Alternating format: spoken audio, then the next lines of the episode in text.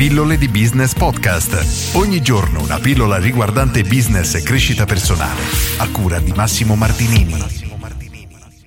Quando non avviare un'attività. Oggi parliamo dei punti critici che devi tenere a mente quando decidi di avviare un business perché diciamo che riuscire a fare un'analisi accurata e fatta in maniera corretta prima di partire riduce drasticamente la probabilità che tu diciamo non ottenga successo o, detto in maniera più grezza e più dura, sia destinato al fallimento e quindi a chiudere. Allora, qual è il punto principale in assoluto? Se quello che tu hai intenzione di vendere è disponibile altrove, magari anche a prezzi più bassi, allora la tua attività probabilmente non ha alcun senso di esistere. Nel senso che se vendi le stesse cose che vende Amazon o vendono i supermercati e probabilmente hanno anche un prezzo minore di quello che puoi offrire tu, allora il tuo business è fallato in partenza, semplicemente perché ti trovi a competere con dei concorrenti in cui non c'è veramente storia. Perché un cliente dovrebbe comprare da te quando? Comprando al supermercato spende meno o comprando su Amazon se lo fa spedire a casa.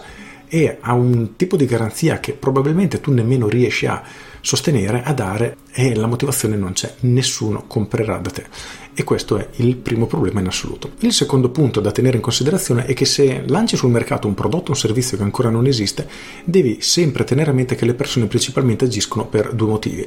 Allora, il primo è che le persone hanno un problema che vogliono risolvere, quindi stanno cercando una soluzione e tu gliela dai. Quindi come fare per riuscire a differenziarti dalla massa? Semplicemente devi offrire un qualcosa che al momento i tuoi competitor, i tuoi concorrenti non hanno, quindi un metodo più veloce per ottenere un risultato, un metodo che sia meno faticoso, un metodo più comodo per loro. Insomma, le motivazioni possono essere tante, ma devi riuscire a diventare un'alternativa migliore per i tuoi clienti rispetto ai tuoi concorrenti. Quindi è importante molto identificare questo aspetto.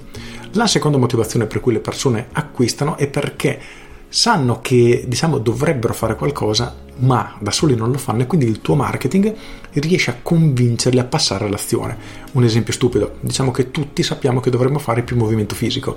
Benissimo, lo sappiamo ma in pochissimi lo facciamo. Oppure quasi chiunque veramente sa che dovrebbe mangiare più sano. E anche qui, ripeto, lo sappiamo, ma poi non lo facciamo. Di conseguenza il tuo prodotto, il tuo servizio deve riuscire a risolvere questo problema, farlo sapere all'utente e, diciamo, convincerlo a scegliere te e a passare all'azione rispetto che andare concorrenti, nel senso che io non ho voglia di mangiare sano perché mi piace mangiare le schifezze. Benissimo, ora faccio un esempio veramente assurdo ma per rendere bene il concetto. Tu crei un piano alimentare, una dieta dove riesci a mangiare sano e a dimagrire o a mantenere il giusto peso corporeo mangiando delle schifezze. Diciamo che tu riusciresti a superare quell'inerzia che hanno le persone per passare all'azione. Oppure, per mantenere sempre l'esempio che non ha veramente senso, invece di andare a camminare tutti i giorni per un'ora, tu hai un metodo che stando seduto sul divano ha lo stesso effetto.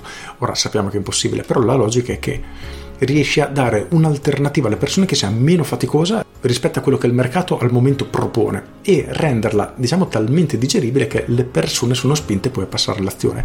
E la verità è che è difficilissimo perché comunque se vogliamo ottenere dei risultati diciamo grandi solitamente servono dei grandi sforzi. E quindi come nel primo caso dovresti riuscire a dare una motivazione all'utente per preferire te rispetto ai tuoi concorrenti ma in aggiunta devi convincerli a passare all'azione. E questo è molto molto difficile nel senso che servirà una, un grosso investimento un grosso impegno di marketing perché riuscire a smuovere le persone è veramente difficile. Il terzo elemento a cui devi prestare molta attenzione, che praticamente abbiamo appena visto, è riuscire a identificare un problema che sia effettivamente sentito dal mercato. Perché se tu proponi un metodo di allenamento per correre senza mai fermarsi per mille chilometri, ma a nessuno interessa correre mille chilometri, ecco che il tuo prodotto difficilmente riuscirà ad ottenere un mercato. Quindi il metodo più facile è individuare un problema e offrire una soluzione originale che ancora non esista e che permetta di risolvere quel problema con, come dicevo prima, minori sforzi, con meno fatiche eccetera. Questo è il metodo efficace. Inoltre, come dicevo ieri, uno dei modi per identificare un problema nel mercato è quello di chiedersi quali sono i prodotti o servizi che utilizzi che dal tuo punto di vista potrebbero essere migliorati.